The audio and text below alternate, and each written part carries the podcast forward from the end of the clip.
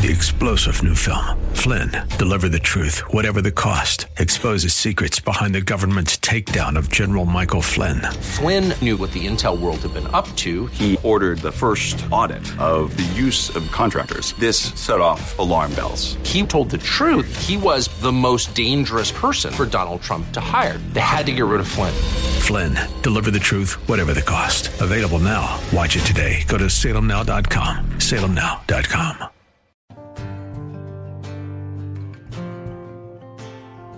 Hello, and welcome to In the Word, a ministry of Calvary Chapel of Orlando. We hope that God speaks to you today as we continue our study, verse by verse, chapter by chapter, with Senior Pastor Will Ramirez in the book of Luke. Praise to the God who reigns above.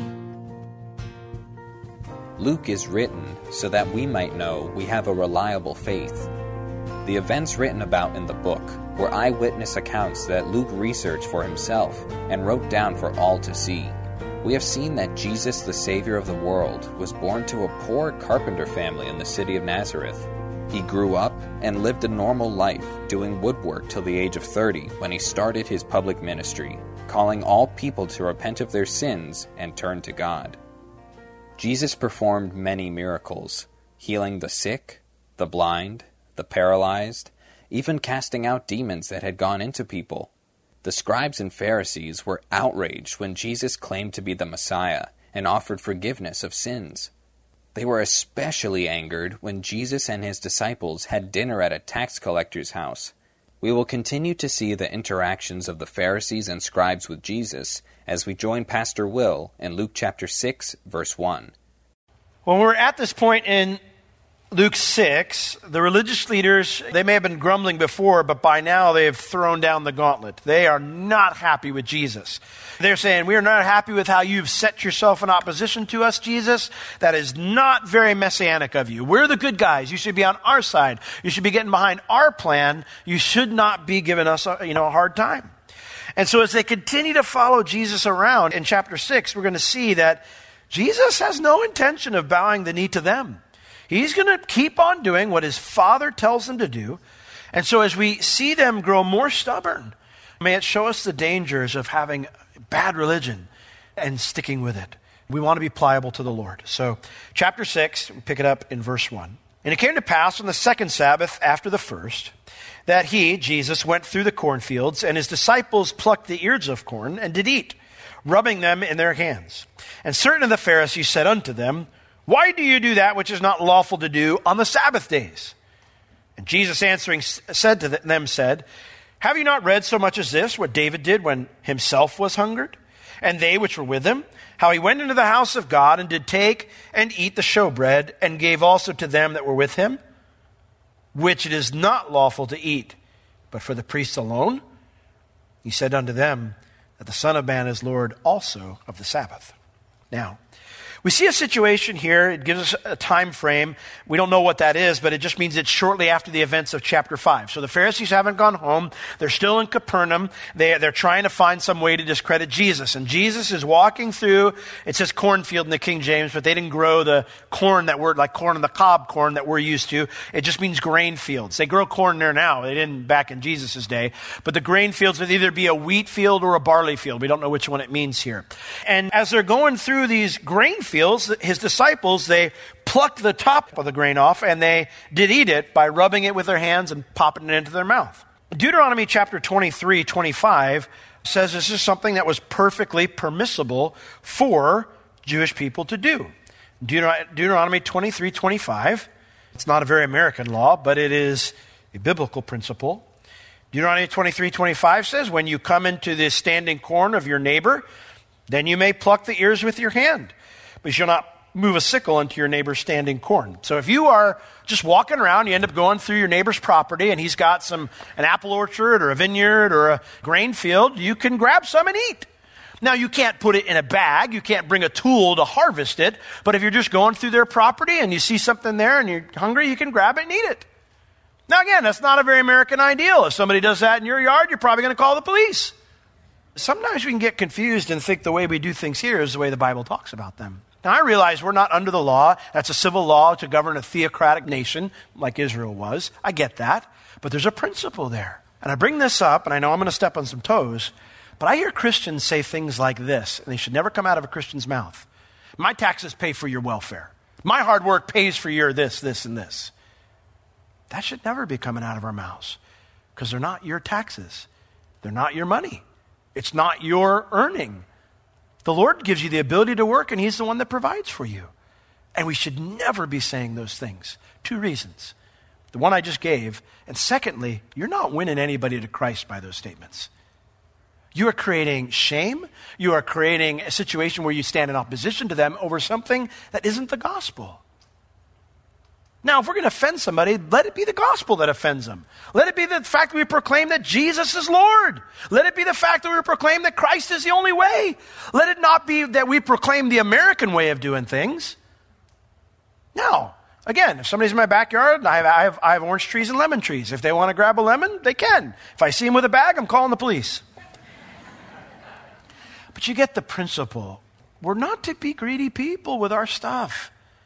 And we're not to hold on to it so tightly like it's mine. You can't have my stuff. I am not necessarily in favor of the way our country does welfare. I think the way the Bible talks about it is the best way. I'm not in favor of that. You don't have to like our welfare system, but be careful what you say because you are a representative of Christ of wherever you are. And that does not represent anything Scripture says. It may be very American, but it doesn't represent what Scripture says. And when push comes to shove, we are Christians first. The problem, of course, is not this. They were allowed to do that. But rubbing it together would produce a gum like product that you could chew on, and it would take the edge off your hunger.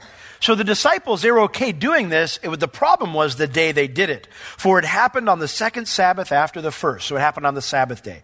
So when the Pharisees saw them doing this, it says some of them came to the disciples and they said, Why do you eat that which is not lawful to do on the Sabbath days? You say, why would it not be lawful?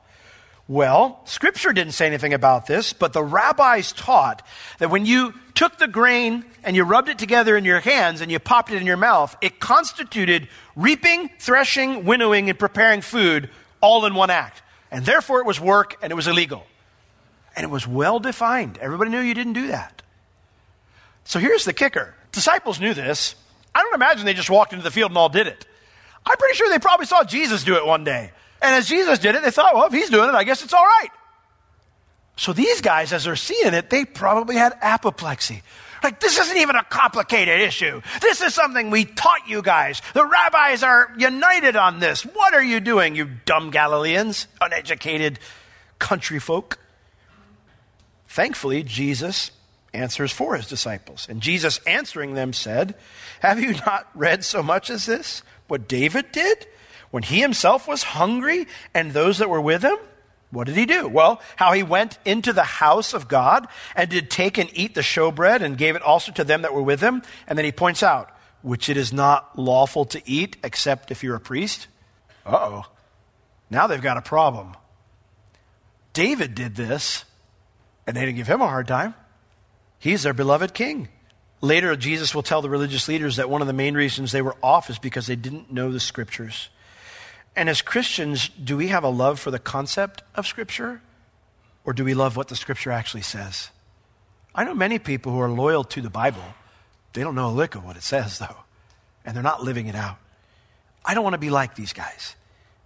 But it can happen to us when the idea of the Word of God is more important to me than actually applying those words to my life. I love how Jesus takes them back to the scripture because the answers will always be found when we do that. If we turn to man's, man's ideas, we're going to get confused. But when we go back to the scripture, we can find understanding. So, what scripture is Jesus quoting here? Well, this is 1 Samuel 21, so let's turn there. Now, the way the story goes, David's on the run from King Saul. Saul is trying to kill him. David's trying to get away. He's got some of his loyal men with him, and they're trying to get away from Saul too. And they end up, they're out of food. They need food. And so they come Verse 1 Then came David to Nob, city of Nob, to Ahimelech the priest. So he comes to the city of Nob where the tabernacle was at the time. There's no temple yet. And to the priest Ahimelech. And when Ahimelech saw him, he was afraid at the meeting of David and said to him, Why are you alone and nobody's with you? Like you're here, obviously, you're on a special mission, kind of wondering if I'm the mission. See, Saul had been killing people who disagreed with him left and right. This guy, Ahimelech, was a good man and a godly man, and he thought, man, the king's finally lost it. He's coming for me. He sent his main guy, his main general, to come after me. So David, he says unto Ahimelech the priest, Well, the king has commanded me a business. He's given me a, basically a secret mission here. And he has said unto me, Let no man know anything of the business whereabout I'm to send you. I can't tell you why I'm here. And what I have commanded you. And so I've appointed my servants to such and such a place. You know, I've got, I can't tell you my mission. Yeah, because I'm running from the guy who I said gave me the mission. So now, therefore, he says to him, I can't tell you the mission, but I need help. What is under your hand? What do you, what do you got here to eat? Give me five loaves of bread in your hand or whatever you got here. If you don't have five, give me whatever you got. Well, the priest answered David and said, There's no common bread under my hand. I don't have any bread that hasn't been dedicated to the Lord. The, the equivalent maybe might be somebody coming here going, hey, We need money. Anybody got money? We need, we need money to help this guy out. And, and we go, no, nobody has it. Everybody check their pockets. There's no money. They say, well, what about the offering? Wait a second, that's people's offerings to God. We have, to, we have to figure out what He wants us to do with that first. I mean, it'd be a similar type of situation. Now, obviously, we'd be willing to help somebody out if there was a need. That's what we do all the time. We have a benevolence ministry. But the idea here is that bread was only supposed to be for the Lord. This is people's offerings. They're not just supposed to dole it out and do whatever, they treat it like common bread. So he says, I don't have any common bread under my hand, but there is the hallowed bread, the bread that's been dedicated to the Lord. And so he's thinking to himself, okay, I'm not supposed to give it to them, but maybe I can work this out. And so he says, if the young men have kept themselves at least from women, uh, you know, if they're ritually pure, I can do this maybe. David answered the priest and said to him, Of a truth, women have been kept from us about these three days since I came out. We've been on the run. And you know, is what he's thinking. So yeah, they haven't been with any women. And the vessels of the young men are holy. These guys are ritually clean, they're ritually pure. And the bread is in a manner common, yea. I mean, it's still regular bread, though it were sanctified this day in the vessel. So the priest said, Yeah, I can give you some of that. So he gave him the hallowed bread, for there was no bread there except the showbread that was taken from before the Lord to put hot bread in the day when it was taken away. What is the showbread? Turn to Leviticus 24. It's also called the bread of the presence. Leviticus 24, verses 5 through 9, describe how special this bread was. When God's instructing Moses to instruct the priests, and she'll take fine flour and bake 12 cakes thereof. The idea was 12 loaves of bread. They had those big circular loaves, and they would be symbolic for each loaf for a tribe. And so take two tenths deals shall be in one cake, and how big it's going to be. And you shall set them in two rows, six on a row, and upon the pure table before the Lord. So six and six, and they put them on the table of showbread, the golden table that's in the holy place right before the presence of God. And the symbolism there is that God's people are right in front of him always, that he always sees them, and his heart is to provide for them and to bless them. That's the idea. Well, here's the rule. You should put pure frankincense upon each row, that it may be on the bread of the memorial, even an offering made by fire unto the Lord. So it's for the Lord, not for people. Every Sabbath he shall set it in order before the Lord continually being taken, donated from the children of Israel by an everlasting covenant. But what do they do after it's been sitting there? Well, it shall be Aaron's and his sons. So after every Sabbath, every week, then Aaron and his sons, they can eat it there in the holy place, in the tabernacle. For it is most holy unto him of the offerings of the Lord made by fire by our perpetual state. So every Sabbath, freshly baked bread from donations from the people would replace the week old bread, and the priests would there, they would, that were there working that time, would eat it as part of their meal. It would be part of breakfast, lunch, dinner, along with the meat that was brought as offerings too. That was their food while they worked. Now, Leviticus 22 tells us they were allowed to bring leftovers home to their family and to anyone who worked for them, but they weren't allowed to share it with non priests. They weren't allowed, you know, if somebody came over and they weren't family, you know, or they didn't work for them, they could not eat of it. So, why does he give it to David? Well, the questions that the high priest asked show why he made an exception. If we turn over to Leviticus 22, we see here that God explains why only the priest was allowed to eat it. Look in verse 15 of Leviticus 22. Now, this whole section here is talking about things that have been devoted to the Lord and their portion to eat. It says that the reason they're only supposed to eat it, verse 15, is so that they do not profane the holy things of the children of Israel when they offer them into the Lord. So the things that have been dedicated to God don't become common again. They don't just become regular everyday bread. In other words, they're dedicated for a special use. They should only be used for special things. And so the guy's thinking to himself, okay, the high priest, he's going, all right, others weren't allowed to eat it because it's not everyday bread, it's been devoted to the Lord. We perform rituals every day to ensure we're clean and we're devoted to the Lord. If these guys are devoted to the Lord too and they have a need, then we can, for a special occasion, give it to them. And so he has just one question. If you guys are, are not profane, if you're not unclean, I can give it to you since it's a special need. And they said, Yeah, we're not unclean. And he's like, Okay, I'll give it to you. So he made an exception because the heart behind the law was the idea it wasn't to be used for just common use, it was only to be for special things. So, since David and his men had a special need and they were ceremonially pure, he looked for the heart behind the law and made sure that nothing would be defiled by generously giving them the bread that was intended for him and for his family. People ask me frequently when we go through the New Testament, why did Jesus allow his disciples or why did Jesus break the Sabbath? And I, I, tell him, I say, he didn't violate God's commands about the Sabbath ever. He never violated anything God said about the Sabbath, ever. However, he did violate the rabbi's interpretation of the Sabbath. And by using the example of David, Jesus is showing the Pharisees how unmerciful and how out of touch with God's heart they were. They only knew the letter of the law, they didn't understand why God gave it. In another gospel, he'll say, When you figure out what I will have mercy and not sacrifice means, come back and ask me this question. Because they just didn't get it.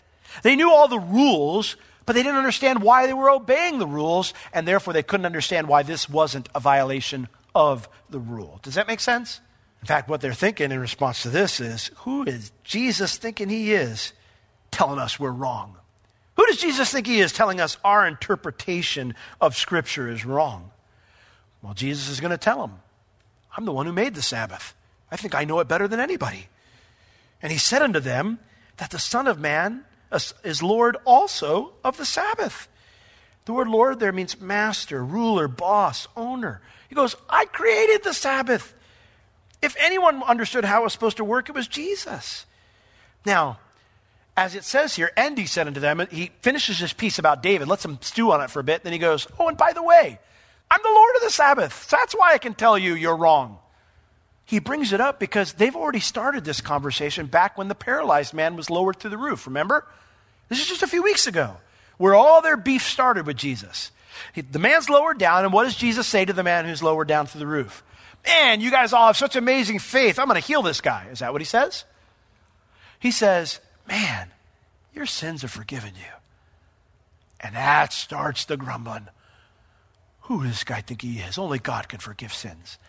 And Jesus goes, You know, you're onto something. Which is easier to say? Man, your sins be forgiven you? I can walk up to anybody and say that. Who knows if I'm correct? I can't prove it. But on the other hand, if I walk up to somebody and say, Rise, get up and walk, go home, to somebody who can't walk, they better get up and walk, or everybody knows I'm a phony. So Jesus goes, I wouldn't say this just to say it. I'm going to heal this guy in a minute and prove to you who I am. But, like, why are you on my case about this? I have authority to do this. He says, so that you may know the Son of Man has authority to forgive sins on earth. Buddy, get up and walk and go home. And then he does. And they're just mind blown. They're like, what? That's too much. That's too crazy. That's too incredible to believe that God would become a man, that God's in front of us right now. We can't believe that. So it's almost like Jesus goes, uh, guys, the reason I can tell you the Sabbath, your view, you've got the Sabbath wrong, is because have you forgotten I'm the one who made it? Have you forgotten who made the Sabbath and who I told you I already am a few weeks ago? And while Jesus' answer isn't a miracle this time to back it up, it surely left them stunned. He said it again. Do you believe the gall of this man? He can't be God. That's impossible. But it's not. Jesus took on our humanity 100%, and he lived his earthly life as a man is supposed to live it. Not as God would do it, but as a man would do it with God's help. But he never ceased to be God when he did that. Never. Not one ounce of being God. And we must understand that cardinal truth of Christianity if we're ever going to grow in our relationship with the Lord. And if you're there and you think, well, I think Jesus is just a good teacher. I don't know about this whole God thing. You're going to struggle getting to know the Lord. I use an example this morning. I don't know if it's a good one, but if I take the, presu- you know, presume my wife is a computer genius. but she's not. And I keep acting towards her as if I think she is when she's not. We're going to have a hard time. Honey, did you fix the computer? Sweetie, you know I don't even know how to turn the thing on. I'm disappointed. Why, why didn't you? You know, you just don't want to do it. What do you mean? I don't know. I don't understand how they work. You know, we're going to have a hard time relating to each other. Jesus' deity is a cardinal truth of Christianity. And it's something you need to embrace and believe if, if you're going to grow in your walk with the Lord. Verse 6. And it came to pass also on another Sabbath, and this is where Luke is linking these two events together. He says also because these two situations go together, they're telling the same story. They communicate a point Luke's trying to make. It came to pass also on another Sabbath that he entered into the synagogue and taught, and that was Jesus' habit. But like usual, even though people are coming to hear Jesus teach, who else is coming? People that want to be healed, right? And so it says that there was a man whose right hand was withered. Now, withered means shrunken and, and, paralyzed. He couldn't move it. There was some, something done to it as damaged that he couldn't move it. What's interesting is that this word means damage from an accident. So it wasn't a birth defect. It wasn't something that happened, you know, that he was born with. He wasn't always this way. At one point in time, the thing worked fine. But something happened. An accident happened that damaged his hand, and now he had lost use of it. Now, when you usually see someone with a disability like that, our first thoughts are usually compassionate, right? I mean, oh man, that must stink, or oh, I wonder how that happened, or I wonder if something I can do to help. You know, I see somebody like that and go, hey, let me help you put that in your cart. You know, I mean, you see that, and your first natural reaction should be compassion, right? Not these guys. and the scribes and the Pharisees watched him, whether he would heal on the Sabbath day. They don't even see the guy. I mean, they know he's there, but all they're doing is watching Jesus. What's he going to do? He's going to heal him? Because it says, that they might find an accusation against him.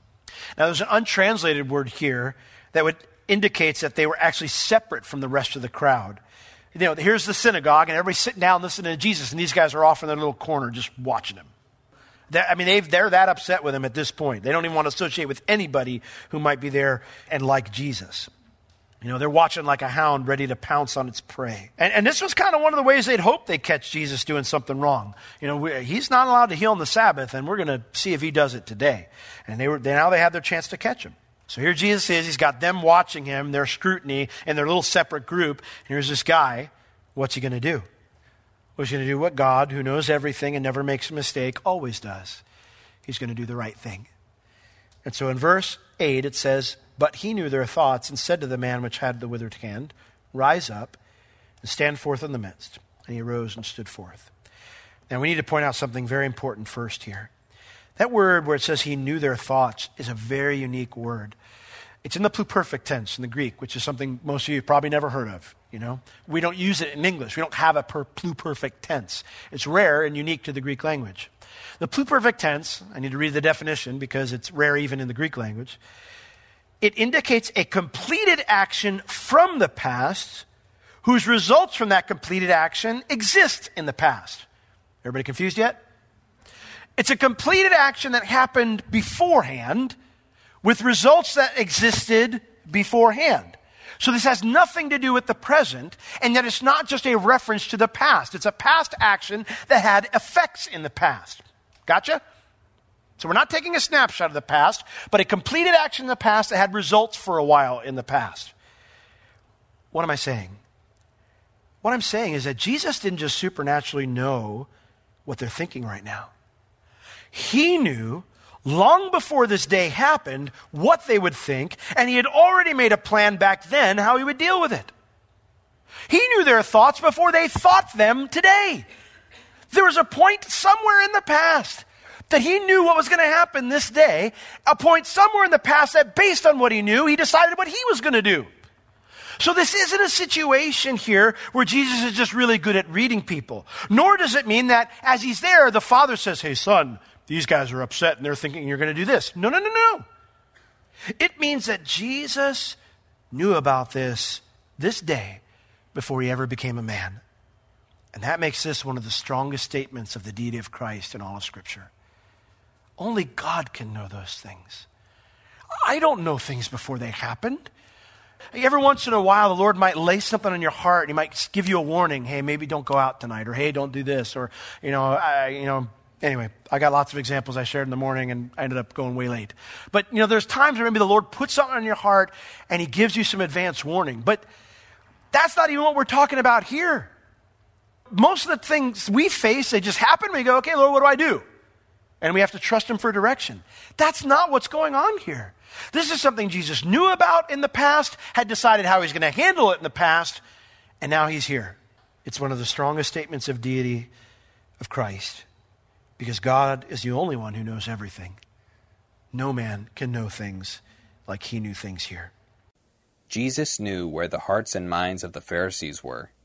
He knew they had not only rejected him as Savior and Messiah, but also rejected God's clear word being presented to them. And yet, Jesus lovingly called out their heart problem and invited them into a deeper, closer relationship with God that was above their own current understanding of God the Father. Jesus still calls us today to surrender our own understanding of how we view God, to see that He is so much bigger than our own understanding of Him.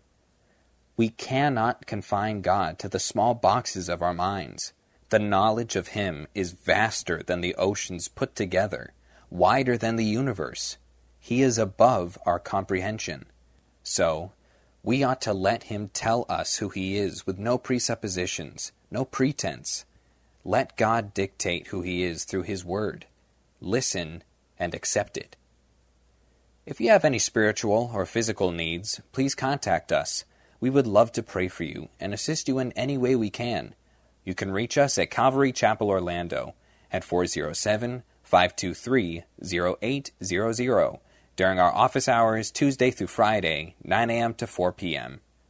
This has been In the Word with Pastor Will, a ministry of Calvary Chapel of Orlando. You can listen to all of Pastor Will's sermons and find other valuable resources online at www.calvarychapelorlando.com or on the Calvary Chapel Orlando app, available on iTunes and Google Play. Thank you for joining us today. We will see you next time as we continue to learn, walk, and live in the Word. Three star general Michael J. Flynn, head of the Pentagon Intelligence Agency, knew all the government's dirty secrets. He was one of the most respected generals in the military. Flynn knew what the intel world had been up to. He understood its funding. He ordered the first audit of the use of contractors. This set off alarm bells. The explosive new documentary, Flynn, Deliver the Truth, Whatever the Cost, uncovers the facts behind this scandal. Flynn told the truth. He was the most dangerous person for Donald Trump to hire. I find out the worst enemy that I'm going to face in my life is right here in America. They took my assessment and they wanted me to change it. And I was like, I'm not changing it. They had to get rid of Flynn. With in depth interviews, archival footage, and never before seen personal records of the man behind the headlines. I just felt like I was drowning. Flynn, deliver the truth, whatever the cost. Available now. Watch it today. Go to salemnow.com. Salemnow.com.